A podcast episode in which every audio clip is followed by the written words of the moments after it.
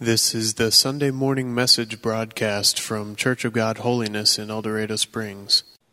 Open your Bibles, please, or uh, open your phones, uh, however you access the Bible. Um, Acts chapter 17, and uh, we'll be looking at uh, several verses, kind of a middle to end of the chapter, beginning with verse uh, 16 in, in just a little bit. We're still in our series, uh, To Do in 22, and we've got a lot to cover today, so I'm just going to give a really, really fast review and uh, just say that the idea for this series comes from James, the earthly brother of Jesus, where he says, Don't just be hearers of the word, but be doers. And, and can I just put it out really out there where we can all understand it? I think James is saying, let's actually do something about that addiction.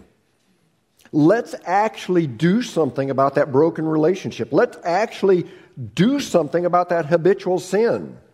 Let, let's, let's do something about our upside down finances, not just talk about it. Let's, let's do something about our messed up family. Let's, let's actually get back in church and not just talk about how we need to. And James says, doing is what gets us credit with God, not just talking about it. Talk is cheap. And if you want to get in on uh, past lessons, as always, you can go to our church website, access this series and, and, and others as well.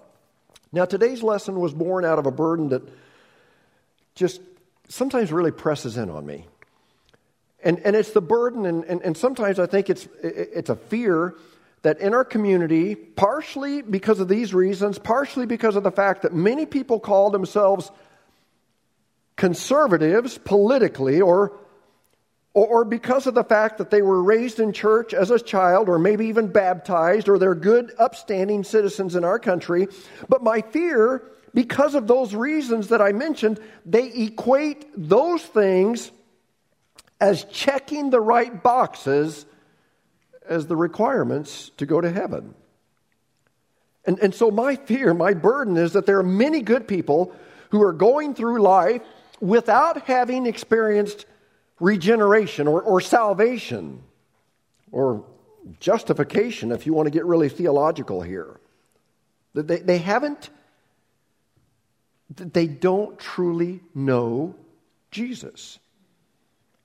But along with that, kind of a side burden would be for those who at one time did very obviously possess an experience with God that was real, but over time, there's been the drift. They've drifted away from God, and, and that relationship with Jesus has become lukewarm or casual. So let me just kind of throw out a question, and we're just going to let it hang over us for the duration of our, our, our lesson today. Here's the question Do you do you know Jesus? Do you know Jesus? And, and, and, I think probably the reaction within most of us is, is Joe, I'm in church. Of course I know Jesus. I've been baptized. Of course I know Jesus. But do you really know Jesus? What causes you to say you know Jesus? And, and I'm not saying you don't know Jesus, but, but what are you basing it on? Are, are you basing it on being here this morning? Are you basing it on your, your conservative political stance? Are, are you basing it on the fact that you're patriotic, flag waving, pledge saying? You use little cliches that include God? Take away all those things. Do you know Jesus? Now, to kind of propel us in the right direction, um, we've got to build a foundation, and I want to talk about starting points. I don't think anybody would deny that everything in life must have a starting point. For example, romance has a starting point. Um, some of you can remember the first time you fell in love. You were seven years old. You fell in love with a 22 year old college girl or college boy. Or in this church, this is no lie, not too long ago, a seven year old boy had a crush on a lady that was in her 50s. And I would have said that he was after her money, except that that lady happened to be my wife. and so I'm not too sure that they would have been happy with her net worth. But romance has a starting point, and you don't come out of your mother's womb with a romantic love, with the romantic love for the person that you will eventually fall in love with. There is a starting point.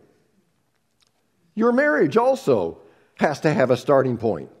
You know, when you repeat your vows to each other and, and the minister pronounces you husband and wife and, and two witnesses and the minister sign the marriage license, that's the starting point in your marriage. It doesn't matter if you've been living together. It doesn't matter if you've been calling each other babe or hun or cutie pie or daisy or sugar bear or twinkle pants. Before God, before the state of Missouri, there has to be a legal starting point in a marriage. Parenting also has a starting point. You're, you're not a parent until you have kids. You can have kids through childbearing, through adoption, or foster care. But you got to have kids to be a parent. Everything has a starting point. But sometimes I think that we forget that our relationship with Jesus Christ must also have a starting point. Contrary to what many would believe, our spiritual birth does not automatically begin with our physical birth.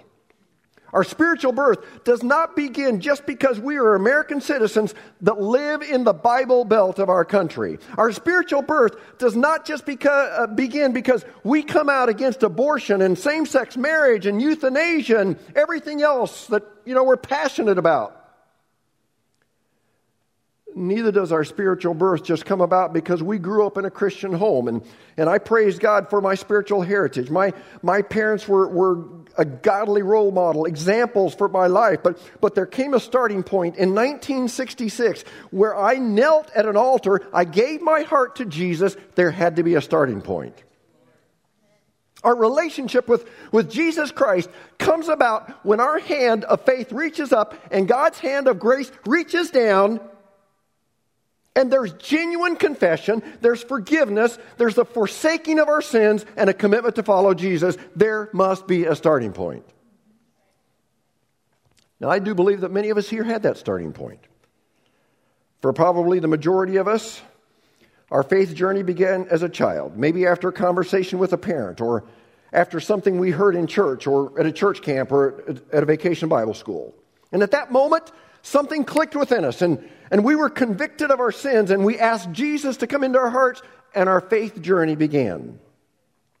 Well, then, after we began following Jesus as children, we began to develop a framework for our faith, and we learned concept, concepts such as Satan is bad, God is good. And that sometimes led us into a little prayer before meals that went something like this. Anybody ever hear this? God is great. God is good. Let us thank him for our food.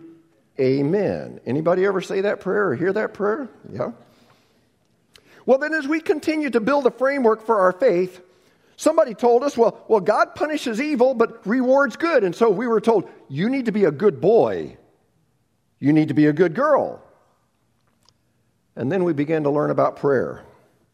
And into the framework of our faith was built that little statement have you ever heard this before? God answers prayer. That was built in there.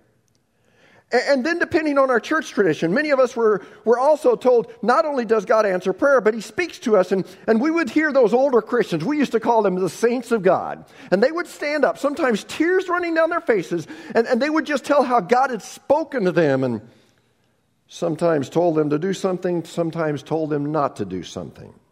Little by little, the foundation was being built for our faith in Jesus. But what happened in so many cases, and, and certainly not in all, but when we got older, many times that simple faith that we had as children began to take a hit. We got distracted. Some of us went out, we sowed our wild oats. We took up some bad habits and addictions. Other, others of us found priorities that, that leapfrog the priority of our relationship with Jesus. And, and even though we still claim to be serving Jesus, yet in reality, what we did was we kind of put our relationship with Jesus on the back burner, it was in the background. Or perhaps even very recently, the COVID pandemic took kind of knocked us off our props. That was kind of what it was that caused the spiritual struggle. In other cases, that relationship with Jesus took a hit as we begin to find it hard to reconcile things such as why do bad things happen to good people? Or, or why do good things happen to bad people? And that simple faith of, well, you know, just pray and God will answer you, or, or just pray and God will speak to you, we found that it did not always work out in the literal sense that we had come to believe as children. And so, what took place in many instances is that our childhood faith, that, that started off so fresh and so genuine, you know, the pressures of life, the temptations, and, and a pandemic, and, and maybe an agnostic teacher, as well as being bullied into becoming, listen, a tolerant society that demands acceptance for any type of behavior, lifestyle, even morality, that all began to just chip away at that childhood faith. And some of us found ourselves at the crossroads, not knowing what to believe. You know, on one hand, we wanted to hold on to the faith of our childhood. We wanted to hold on to the principles of marriage and morality of our parents. But there was such a backlash for that. And there was a continual bombardment from our culture that, that began to bring in doubts. And, and we began to say, This is what I was taught, but I'm beginning to wonder now. And the result is that because of a host of reasons, many, many good people didn't necessarily throw away their faith and they didn't necessarily become agnostics or atheists, but here's what happened they backed off and became distant and distracted, sometimes even skeptical and cynical. And even though some of them continued to go to church, yet their faith evolved. This, this is truly what has happened with a lot of people. Faith has evolved into a social tradition or a faith that stayed on the back burner rather than a vibrant reality that impacted their daily lives. Now, to help bring clarity to this matter of knowing Jesus, for the rest of our lesson, what I want to do is to go back to the starting point or the foundation of our faith. And I think a lot of people would be confused on what the foundation would be. You know, for example, down through the years, I've had many people that have come to me and they say, Pastor, I'll just admit to you, I've gotten off track in my walk with God. And, and then sometimes they'll jump in there and say, but, but I know what I need to do. You know, first thing I need to do, I, and, and, and they'll mention two things. They'll say, first of all, Joe, I, I, need to get back in church. You know, I've been slacking. I know I need to be in church. But then the second thing that people that are strayed away from God would typically say, I know I need to start reading my Bible again. Now, I don't disagree with either one of those actions. Coming together with other believers is backed by the Bible. And, and by the way, I want to be kind, but for those of you that are maybe watching the live stream, and you know what, if we're not coming together with other believers, we aren't just slacking, but we're also not following the directives that Jesus gives in His Word. And, and then spending time in God's Word is necessary. And, and, and if you, as a Christian, you're not feeding on the Word of God daily, you know what? You are on a hunger strike. And, and picture in your mind a, a person that is skin and bone, starving to death. We've seen tragic pictures of children like that in other countries. That's what it is whenever we do not feed daily from God's Word, we're starving to death. So even though necessary, going to church, reading the Bible, they're good, but they do not transform the heart. And so, what happens when people say, I've strayed away from God, but I know what I need to do. I need to get back in church. They get back in church, and I need to be in the Word. They get back in the Word, and we begin to equate those things, and we say, okay, because I'm doing better, we think that we're in a right relationship with Jesus Christ. But nowhere in the Bible do we find that those things translate into spiritual transformation. They are not the starting point of knowing Jesus. So, the question we really need to figure out is what's the starting point of our faith? What was the starting point for the early church? What was it that caused the early church to know Jesus and, and have a spiritual fire that was so hot that it made it clear to Cedar County. To find that starting point, here's what we're going to do. We're going to listen in. We're going to eavesdrop in on a conversation that took place about 20 years after Christ ascended up to, to heaven. This conversation is between the Apostle Paul and, and, and a group of people, unchurched people that knew nothing about Jesus. Uh, these people have no clue what it means to follow Jesus. This conversation again comes from the book of Acts, and a couple of months ago, not that you would remember this, but we reference this story, but today we're going to come at it from a totally different take, d- totally different angle. So let's go. One afternoon, Paul finds himself in Athens, Greece. It's the same Athens, Greece that uh, is on the map today. Paul is waiting for a couple of his friends to get to Athens, so he's killing time, he's walking around the city. And he sees something that really bothers him. And that leads him to talk about what is the foundation or the starting point of the Christian faith. Let's read about that. Acts chapter 17, verse 16. While Paul was waiting for them in Athens, so he was actually waiting for Silas and Timothy, they were colleagues of his. He was greatly distressed the, that the city, to see that the city was full of idols. So he reasoned, and all that means is that he debated, discussed in the synagogue with the Jews and the God fearing Greeks, as well as in the marketplace, day by day with those who happened to be there. Now, in Athens, because it was full of philosophers. Engaging people in conversation about religion was not awkward. Now, today, religious discussions can get awkward really fast. In fact, if you go to Walmart and you just grab 10 people, say, Come on here, let's discuss religion, it's not going to go well. And people will go into a shell and say, Well, I like to keep my religious beliefs private. But these people in Athens, they love to discuss religion, they love to debate philosophy. And so in verse 18, we read where a group of Epicurean and Stoic philosophers began to dispute with him. Now, uh, Epicureans, they believe that, hey, there's no way we can figure out life, so let's just chill. Let's just veg, have an extra glass of wine in the evening, eat, drink, and be merry. Um, let's just enjoy life. Now, the Stoics were different because they said, if you give us enough time, we'll figure things out. The Epicureans, they can't figure out anything. We can. We'll, we'll, you know, we'll even be able to dot the I's, cross the T's. We'll make sense of it. Just give us some time. So, Paul is engaged in discussion with these Epicurean Stoic philosophers. Some of them ask, What's this babbler trying to say? Now, why do they call Paul a babbler? Well, because they had never heard of this religion that he was talking about. And so others remarked, he seems to be advocating foreign gods. Now, there were already many, many gods in Athens. If you were raised in church, you know that uh, one of the writers said that uh, there were probably around 30,000 different gods there, a bunch of idols. And, and because of the massive number of gods, the city council, this is interesting, the city council in Athens decided that if you were going to introduce a new god, you were going to have to have permission. Because in the past, here's what had happened somebody had come in with a new religion, and uh, it, it divided the city, and there was bloodshed. It got ugly. And so, if you were going to introduce a new religion, you had to get a permit, kind of like a building permit, except it was a religious permit. Well, in verse finishing verse 18, it says, They said this because Paul was preaching the good news about Jesus and the resurrection. Now, Paul was not saying, catch this, the Bible says this.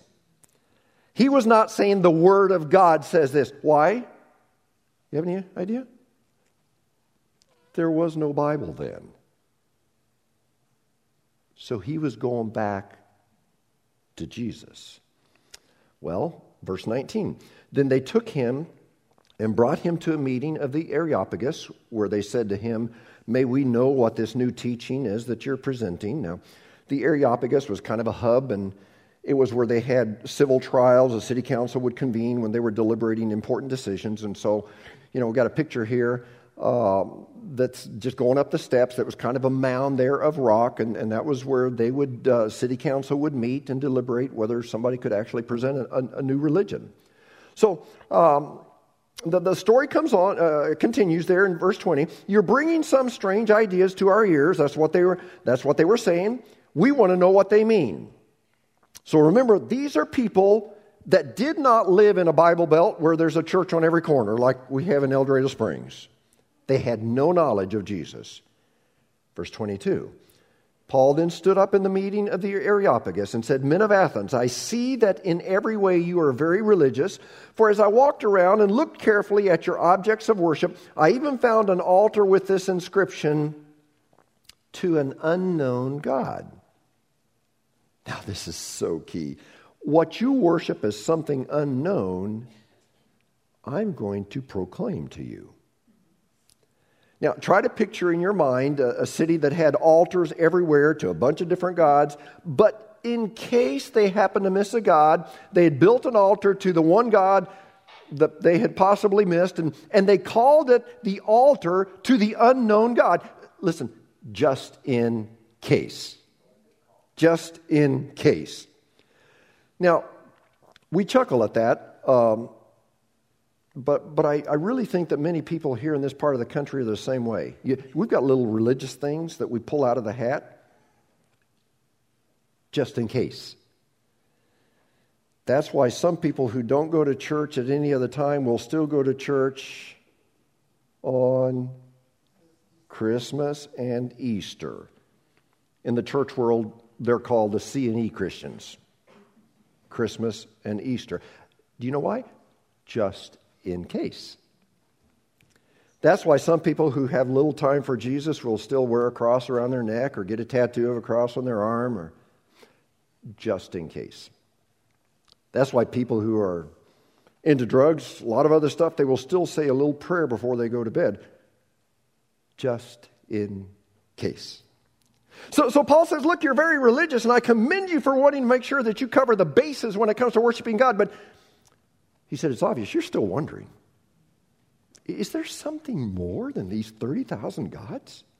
So, just in case you built this altar to the unknown God, and, and then Paul says this talk about incredible strategy. Now, what you worship as something unknown, I'm going to proclaim to you. In other words, what you're, you're calling this God unknown, but here's what I'm about to do I'm about to take the un off of the unknown, and I'm going to make him known to you. And he says, verse 24, the God who made the world. So the God, the one God, not the pantheon of gods.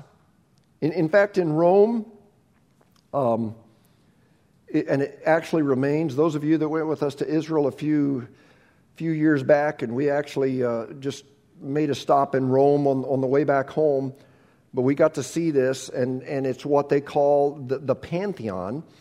And uh, it's just an, an, an amazing uh, construction. There it is. And it's considered to be one of the best preserved buildings of ancient Rome. And if you would just actually go inside of this building, it's just unbelievable that, that it's so old but preserved so well. But, but the Pantheon was built for the many different Greek gods. But Paul said, The God who made the world and everything in it is the Lord of heaven and earth, and does not live in temples built by hands, and he's not served by human hands. So, so Paul was, was telling them that the God that you call unknown is so big, there's no way that you could build a temple big enough for him. And this God that's so big can't be served by human hands. And, and I've told you this, uh, you know, I've seen this in different countries at different times, but this was in reference to the fact that they would serve their God's food. And, and I've mentioned to you before that I've, I've seen where they would take food or alcohol to an idol or an image of their God. And, and so Paul was saying, you know what, you can go out there and put out a Coke or, or, or some chips or French fries, and, and you can even put out some gold and silver, which the priest would probably steal off the altar after dark. But Paul said, for this unknown God, he doesn't need any of that because this God sustains the entire universe. And, you know, he's not served by human hands. As that little chorus says, you know, you old timers, if there's anybody here, you remember the little chorus, He owns the cattle on a thousand hills, the wealth in every land. Anybody remember that, or am I, I the only one? I guess I'm the only one. Okay, my wife is old too, and, and Cindy and Erica, you're old too. But moving on, as if he needed anything because he himself gives all men life and breath and everything else. So, right, Paul is starting to get a little closer to the starting point for our, um, for our relationship with God. Verse 26 From one man he made every nation of men, every nation, that they should inhabit the whole earth, and he determined the time set for them and the exact places where they should live. So, this God that you're calling unknown is the God who decided when every nation would be born and when it would die. And out of curiosity, do you know how many nations there are currently today? Anybody? Anybody for guess? 130. Um, there are 193 nations today with including the Vatican, which is considered an official nation, so you got 194. Um, and do you happen to know the newest nation on earth? South Sudan split from Sudan in, in 2011. So, what's that, 11 years ago? So, God decided all of that, and He decided when nations would rise, when nations would fall, where they would be located on the globe. Plus, plus Scripture says that God determined where we would live. He determined you would live here. He determined that I would live, I would be born in Bolivia, South America, but determined that I would spend a good part of my life here in Missouri. Verse 27 God did this so that men would seek him and perhaps reach out for him and find him. Now, this word reach, it's a fascinating word. If you go back into the, to the Greek language, and, uh, and, and, the picture here is uh, kind of groping in the darkness. And I don't know if you've ever walked into a dark room and you know there's a light switch someplace and you're bumping around the furniture and walls trying to find that light switch. You're just groping around in the darkness. And, and, and Paul says, here you have all of these idols. You're groping around in the darkness. You're trying to find the right God. Goes on and says, though he's not far from each one of us, for in him we live and move and have our being. As some of your own poets, poets have said, we are his offspring. Now, in this last verse, Paul does something so smart. He, he quotes not, not from the New Testament, because again, there's no New Testament. He doesn't even quote from the Old Testament because they're Greeks and they don't care about it. You know, the Old Testament actually by the Jews, uh, Jews called it the law and the prophets. But Paul uses some incredible strategy. Paul is shrewd and persuasive like an attorney. He's passionate like a preacher. He's strategic like a professor and able to think on his feet like a politician. And he says, Hey, you're not far from the truth. And he quotes from their own poets where they said, Therefore, since we are God's offspring, we should not think that the divine being is like gold or silver or stone. What? 30,000 of them there. An image made by man's design and skill. So Paul is kind of jabbing them a little bit and saying, come on, you guys are smarter than that. You know, you're not dummies, you're Greek philosophers. You, you know that you can't make an image out of gold and silver that turns into a God? You know that? And then Paul, I love this, he starts trying to close the sale. You know, those of you who have been in sales, and I, I have, and of course I'm still in sales trying to just cause people to um, come to Jesus, that's sales, but, and don't hold this against me, please, but I used to sell insurance. Um, and um, after making a presentation, you would always feel it. You would always feel it. And, and it's like you turn the corner. It's like a runner that's going out to the, to the edge, and then you turn the corner, and it's like you feel it. This is the time. It's either now or never to close the deal, close the sale. And uh, Paul is there right now. He's turning the corner. And in verse 30, he says, In the past, God overlooked such ignorance. He's been laying the foundation. You know, in the past, people didn't have a lot of spiritual understanding. They, they didn't have a church there in, in Athens on every corner like we have here. And, and so, for a period of time, God is willing to overlook their spiritual ignorance. But Paul said, This is a new day, this is a new chapter. But now, listen, now he commands all people everywhere to repent. For he has set a day when he will judge the world with justice by the man he has appointed. In other words, Cedar County, St. Clair County, Vernon County, those of you that are watching from other states, no excuses, no exceptions. And now we need a drum roll because Paul finally gets to the starting point, the foundation. He says he's given proof of all this to all men by raising him from the dead. Paul says, here's the starting point. This is the foundation, the resurrection. And we have proof, and to which all the people around say, proof, no. Paul, when it comes to God, it's all guesswork. That's why we've got 30,000 of them. We're, we're just trying to guess, and we've got one to the unknown God, just in case. And Paul, you can't be serious when you say we can know for sure. But Paul says, yes, we have proof. There is proof that moves us from hope so to know so. We have proof that moves us from we'll just have to wait and see and hope and pray to we know. And what is that proof?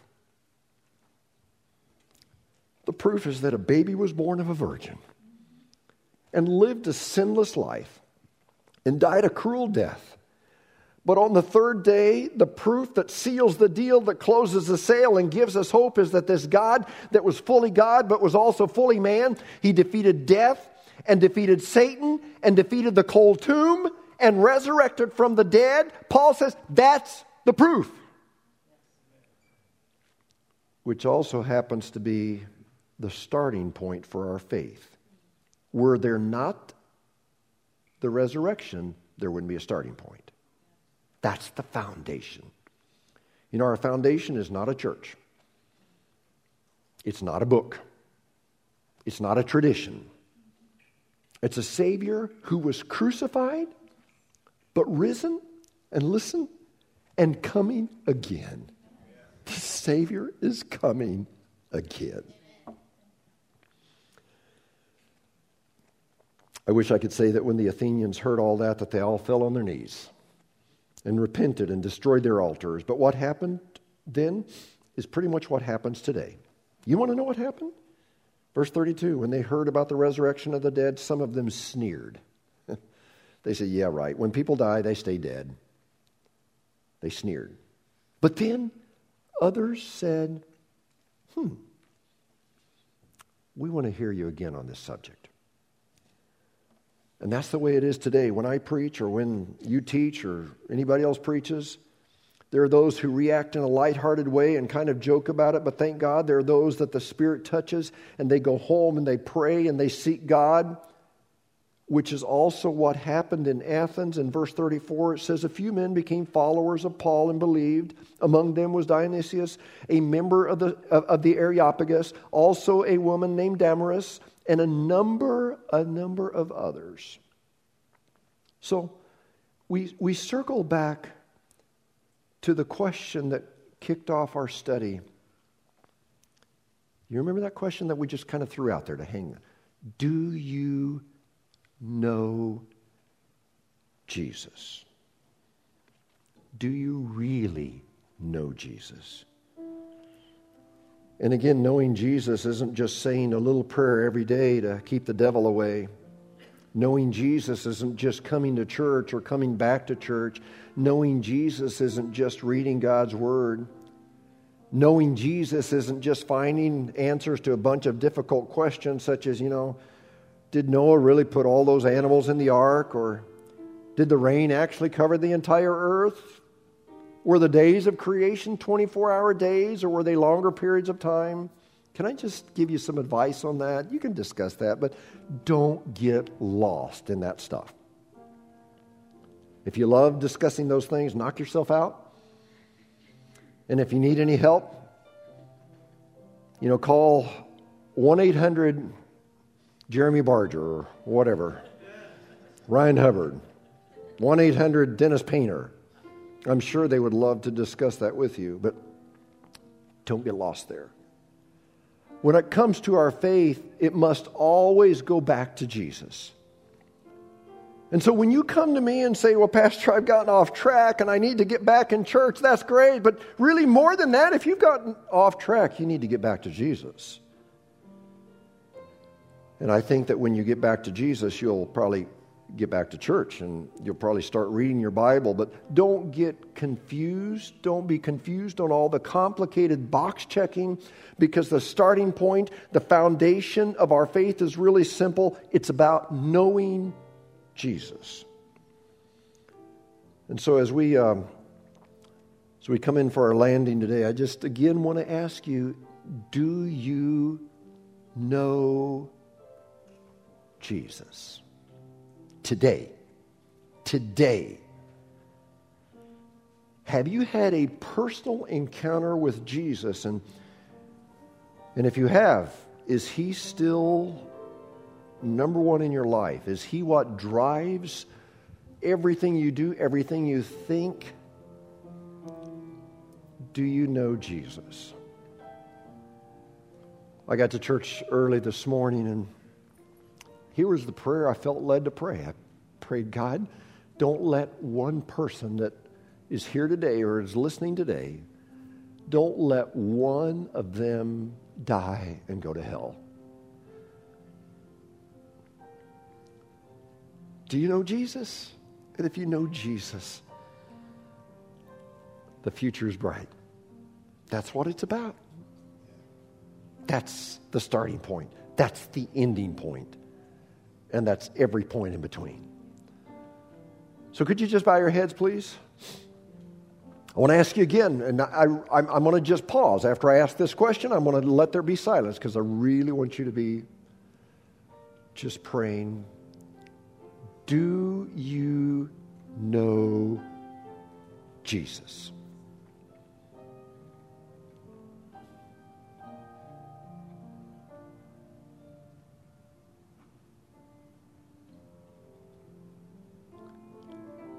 Would you stand, please?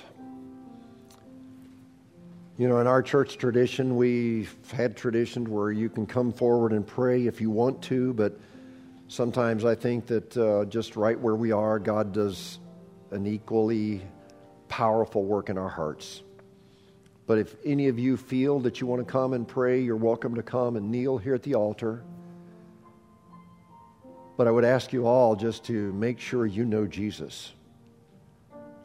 And if you've maybe strayed away from Jesus, you've had the drift, you knew at one time there was such a personal, vibrant, relationship with Jesus, but you, you've kind of taken a hit. Would you just today confess? Come back to Jesus. Father, here in these closing moments of, of our service today, God, would you help us to maybe just see ourselves as we really are? God, I pray that in such a real way that we would come back to Jesus. I think that we've made Christianity so complicated today. We've got such a long list of do's and don'ts and requirements. And yes, there are guidelines. Thank you for those guidelines that help us understand better. But Lord, that's not the foundation of our faith. The foundation of our faith is knowing Jesus and Father, I pray that today you would do a work in our hearts for those that maybe have never had an encounter with Jesus Christ. They've been relying on a whole bunch of other things to help them to get to heaven. I pray that today, God, they would just accept Jesus and they would come to Jesus and be justified by faith, that their hand of faith would reach up and take hold of your hand of grace and that there would be transformation. But then, Lord, for those that are not where they should be, I I pray, God, that in your mercy you would just, uh, Lord, in your mercy, you would help people to come back from the drift. Lord, that there would be people today that would just say, you know what, I, I, I in the words of the Bible, backslidden. And Lord, I pray that you would just help us to uh, come back to you, that uh, Father, you would be number one in our hearts and lives. You've been listening to the Sunday morning message broadcast from Church of God Holiness in El Dorado Springs. Our messages are archived at www.eldochurch.com, or to order compact discs or DVD videos of the messages, call the church at 417 876 2200. Thank you for listening.